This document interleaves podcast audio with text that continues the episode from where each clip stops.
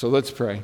Father in heaven, thank you for this season, for this time, for this place, for this community. And I pray, Lord, as we just share a couple minutes here, that your Spirit will speak. In Jesus' name, amen. So here's what I want you to hold on to. And really, it's summed up perfectly in the message of the first angel, of the three angels' messages. And so this is not new. We've been doing this this whole fall. But if there's one thing, if I knew we were gone and you only remembered a singular reality, this is it. Then I saw another angel flying in the midair and he had the eternal gospel to proclaim to those who live on the earth, to every nation, tribe, language, and people. Okay, the first piece is I want you to know and understand at the deepest level of your core faith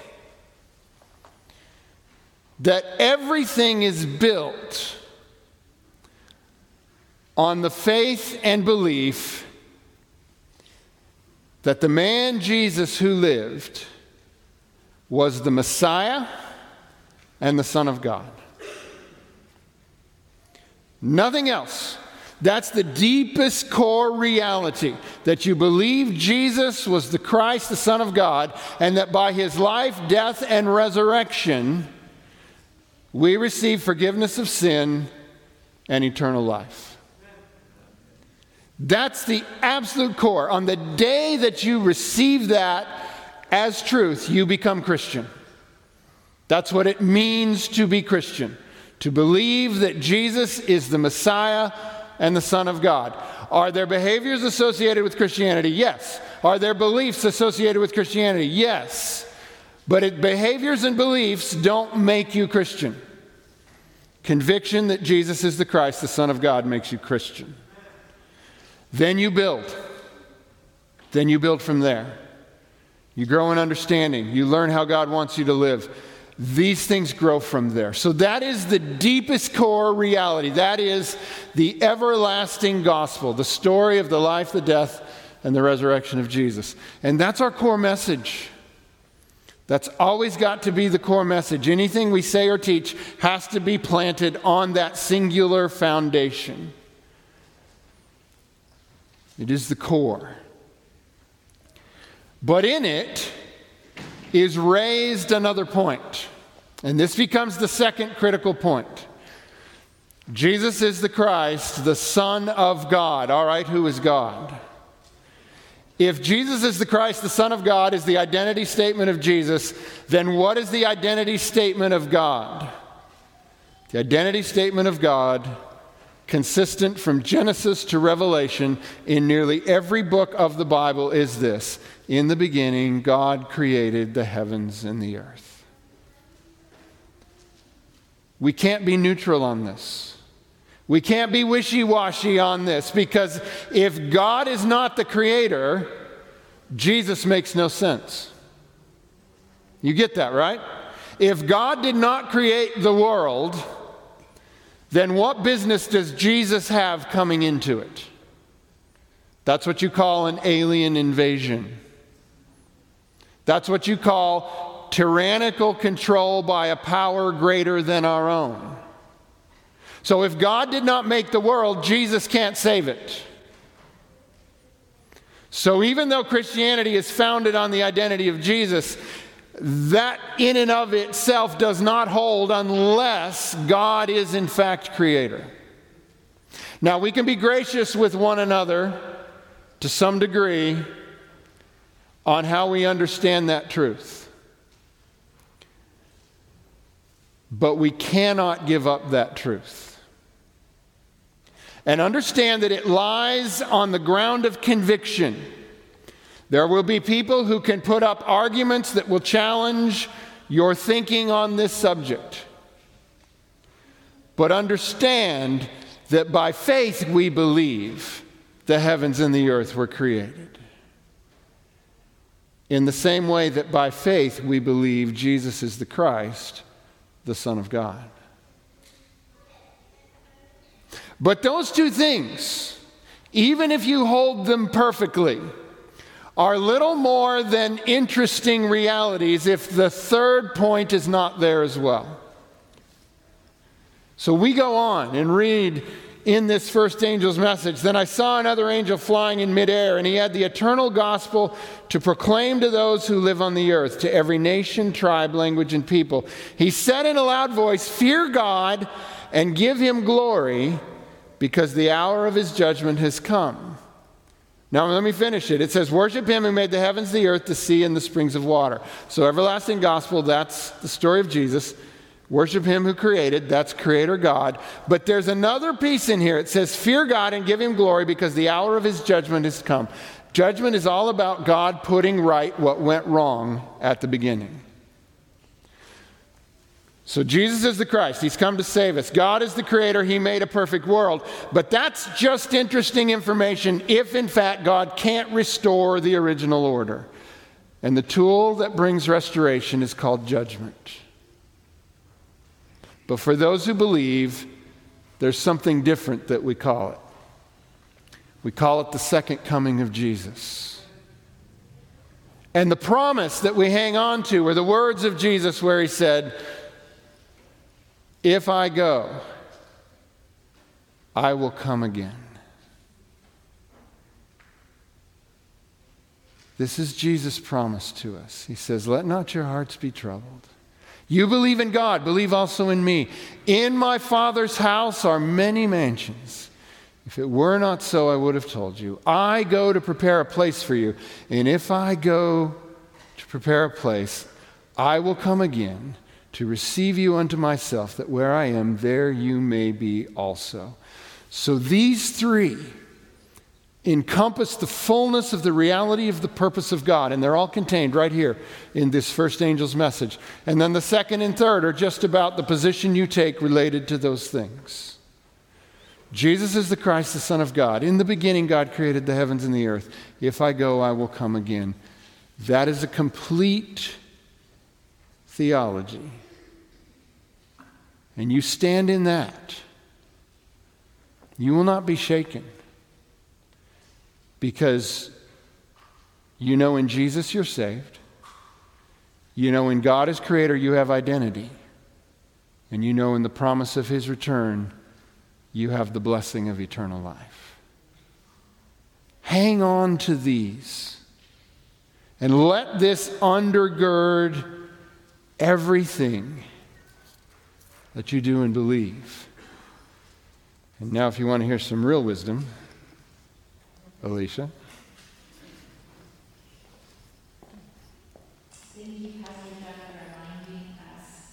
Of those bedrock realities that we hang our faith on.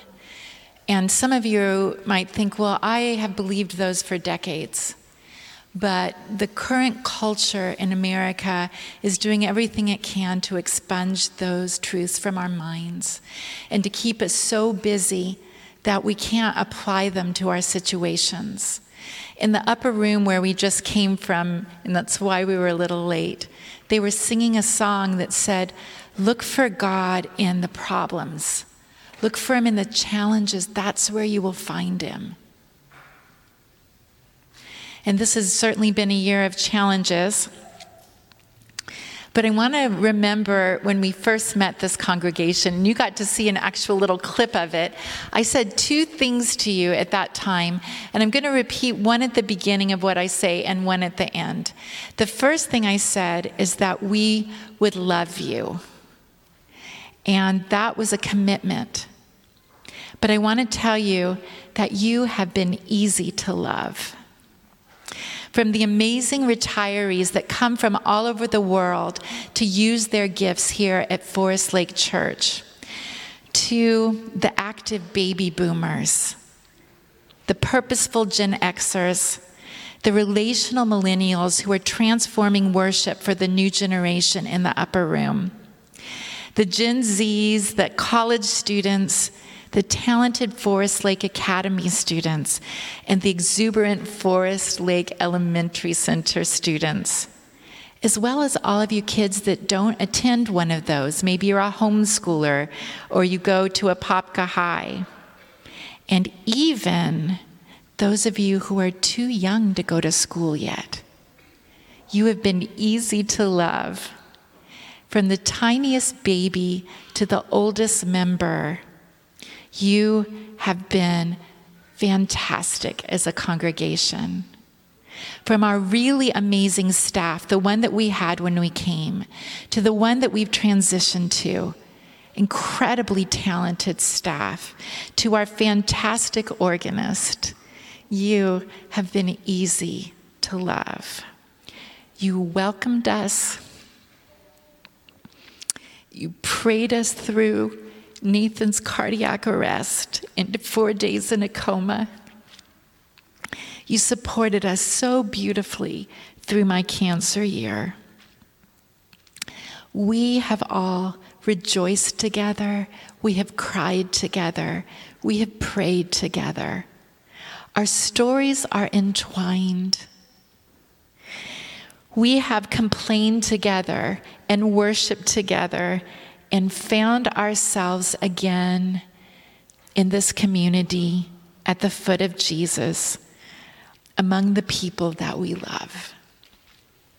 There are three things that ease our hearts and minds as we go, feels a little bit like Abraham and Sarah into the unknown. And that is, first of all, that the same voice that called us here is calling us to Boulder. And that means that even though it will be difficult because there are people in Boulder, and because we are going, we will not be afraid, like, oh no, we finagled our way to Colorado, and now look. We will think when we hit the problems, okay, this is why God called us here. He must think that through us, He can help. Another thing that eases our hearts and minds as we go is how well positioned you are for kingdom success here. I mentioned briefly about our amazing new pastoral staff. They are so gifted and talented, and they are working together even in different services. And I know that Jeff and I feel so much better leaving because of how well positioned you are. And what a joy it's been to, to see you guys finish paying off the parking lot. And imagining and then seeing in reality. I'm not very good at directions. I think it's over there. The beautiful new children's building. Oh my goodness. The people that he has brought to that building. And now the warehouse project. And so many things in between. If it were a mess here, it would be harder to go than knowing that the future is bright.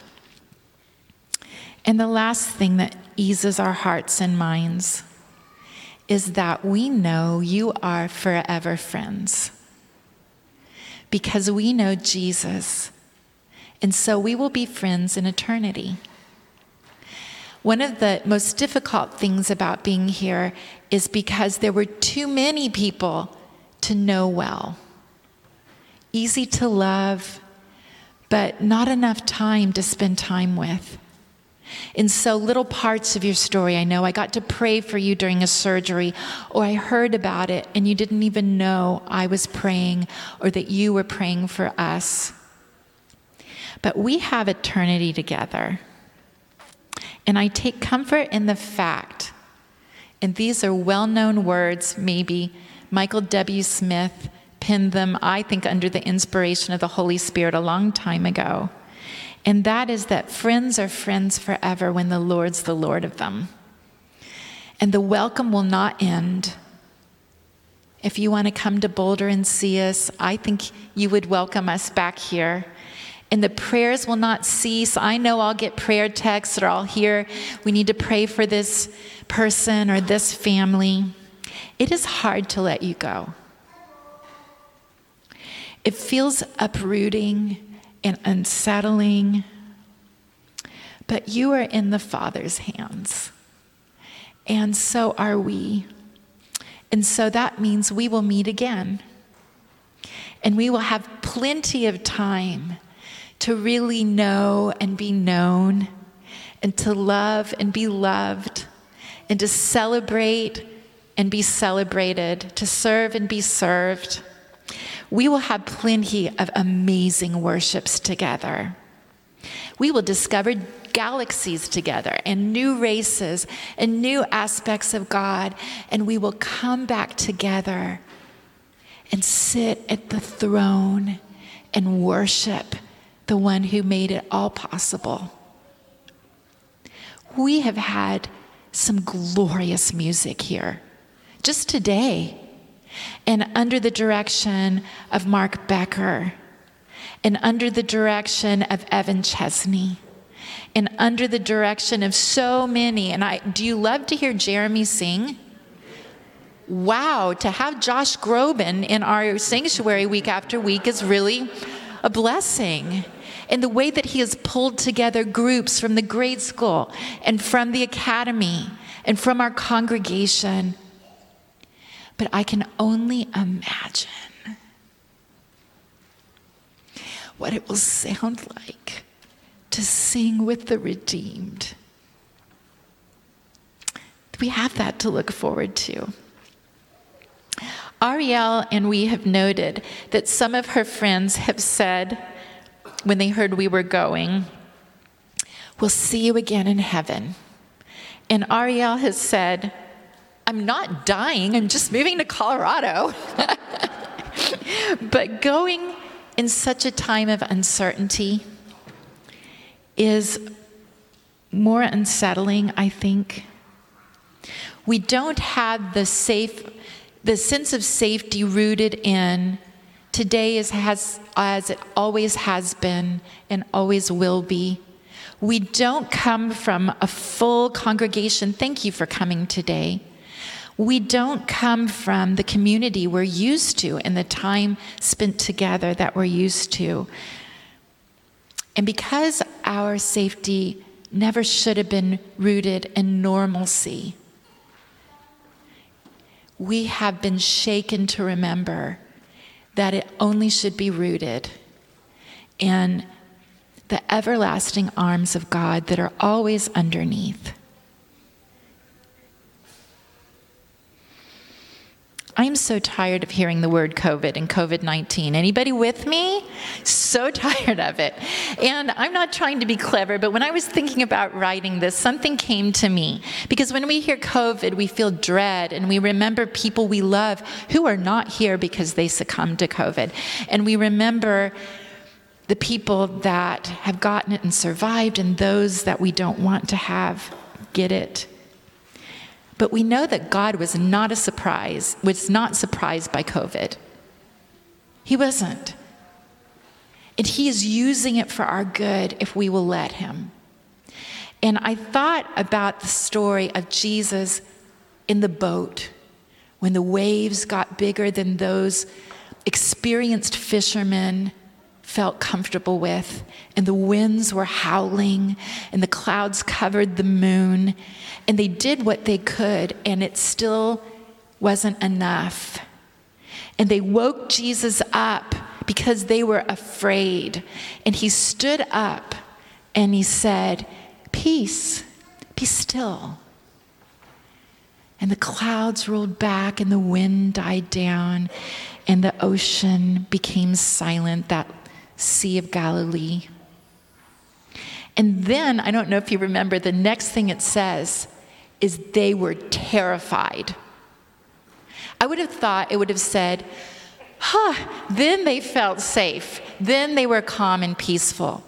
But what had happened is that they realized that this guy that they loved, that had been sleeping on the boat, that had fished and eaten with them, whose word was making a difference in their lives, was bigger than the storm. He was so powerful that he could say, like to naughty children, stop that. And they would be quiet. And what I hope for you is that no matter the storm you are going through, you will keep Jesus in the center and you will know He is so much bigger, He is so much more powerful. And that his love and presence and power will be so much more in your eyes and ears than whatever you are faced with that you will have peace in the storm, whether He calms it or calms you. And so I'd like to posit a different meaning for COVID. COVID is an acronym, I think it's coronavirus disease.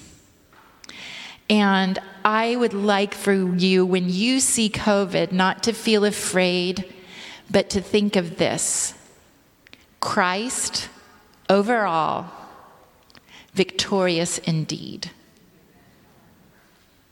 So think of it in your mind because I'm going to make you say it in a second.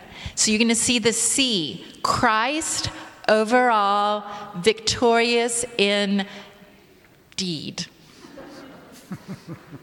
so let's say it together a couple times. COVID actually, in our minds, knowing that God is overall means Christ overall victorious indeed. That was really well done. I hope you remember it because whether 2021 is better or worse than 2020, God is not surprised. And Christ is still on his throne, and he is and will be victorious. And everything you believe, you will see, I hope, with your very own eyes. I hope you will see Jesus coming in the clouds of glory. Actually, you will. You will, whether you see him as we who are alive and remain, or as those who have been raised to see it. And we'll be caught up together with him in the clouds, and so we will ever be with the Lord. Jesus will come again. And I, until then, will pray for you, and my heart will be encouraged that you are here wanting good in the world, being good in the world, praying good in the world, and bringing more people into the boat where Jesus looks like he's sleeping sometimes but isn't. That we will be faithful and forgiven when we mess up, and faithful and forgiven and we will keep believing that God is as good as His Word and your experience says He is. Until that day. And so I leave you with the words that I said to you on the first day when we met, when Ariel was five, and Aaron was going into fifth grade, and Nathan into eighth, and Gable into ninth because they were words that helped me in my parenting and in my life. The steadfast love of the Lord never ceases. His mercies never come to an end. They are new every morning. Great is his faithfulness. And it is on that faithfulness that I rest in my hope that we will meet again. And I'm looking forward to that day and hearing new stories of how the Lord has been faithful in your life. So, I told you a moment ago what I want you to hang on to and to believe. Now, let me give you these final instructions. This is what I want you to do. And this comes from Paul at the end of 1 Thessalonians chapter 5. Verse 12, he says, Now we ask you, brothers and sisters, to acknowledge those who work hard among you, who care for you in the Lord, and who admonish you. I encourage you to honor those who work hard for you. There's lay leaders in this church that labor hard for the church. Respect them, honor them. And there's a remarkable pastoral staff that the Lord has brought here through a most remarkable story for each one of them how they've come. He's assembled here an amazing group And so I would ask that you acknowledge those who work hard among you and who care for you in the Lord and who admonish you. Hold them in the highest regard in love because of their work. Live in peace with each other. And we urge you, brothers and sisters, warn those who are idle and disruptive, encourage the disheartened, help the weak, be patient with everyone.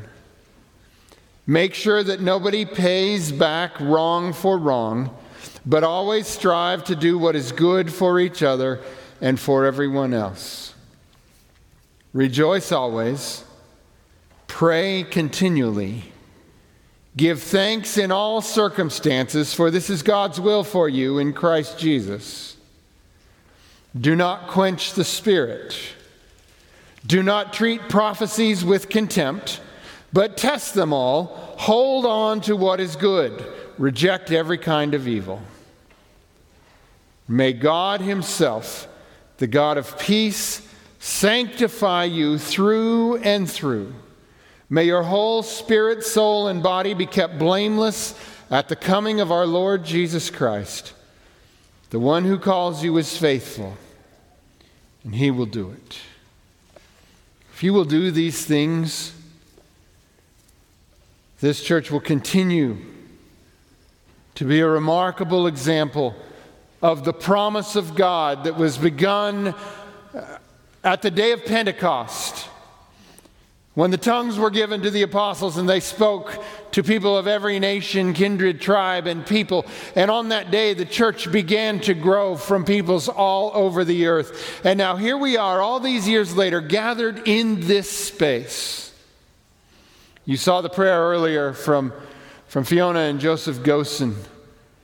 And I appreciate the, the work that Patricia Walker's been doing to uh, set up people to pray for us and to gather from the voices within this congregation that you might hear from all the places on the earth that the Lord has gathered us into this place.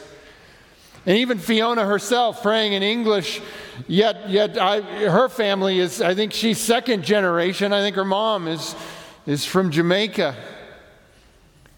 The Lord has brought us into this place from all the places on the earth to demonstrate that those who follow the voice of Jesus can live in unity and harmony despite the differences and despite the background. Because in Christ we have so much more in common.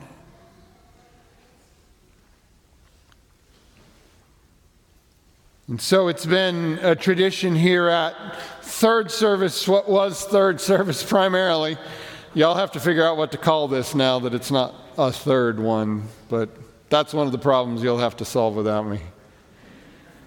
But at this service, that at the end of the service, I would read you this blessing. It's the priestly blessing, and it's found in Numbers chapter 6, and you heard it read earlier by Pastor Orlando as he read it for us. but I want to tell you why I read that. If you read the whole context, verse 22, the Lord, and here it's the, the capital letters L O R D, which means the name of God, something like Yahweh or whatever exactly it is. But God says, The Lord said to Moses, Tell Aaron and his sons, this is how you are to bless the Israelites. Say to them, and then there's the words you're familiar with, but listen to what he says after. So they will put my name on the Israelites and I will bless them. The reason I read that at the end of the services, week after week after week, was because there was nothing more in my heart that I wanted than the name of the Lord to be upon you and the Lord to bless you. And the promise of this passage to those who are privileged, like I have been, and like others who are pastors have been, is that we can speak these words and they will be upon you, and the mark of the Lord will be upon you, and the Lord will bless you. And I've wanted nothing more than to know that you were walking out of this place with these words upon you and the mark of the Lord upon you, the seal of God upon you, the name of God with you everywhere you go and everything you do. Because the world has a mark it wants to put on you, on your hand or on your forehead that marks you as prey of the devil. But God would have you bear the seal of God. And those who are God's are a mighty army, even though they look normal, like us. But they go forth with the power of God within them. So I want to speak these words to you again. And are we ending similar to how we did the last service? Okay. Hopefully, we'll do a little better because we didn't get through them very well last time. Let's try this again. And Alicia's going to read these words with me. And we want you to receive this as God puts his mark on you. The Lord bless, bless you and, and keep you. The, the Lord make his face shine on you and be gracious to you. The Lord turn, turn his, his face toward you and give you peace. Amen.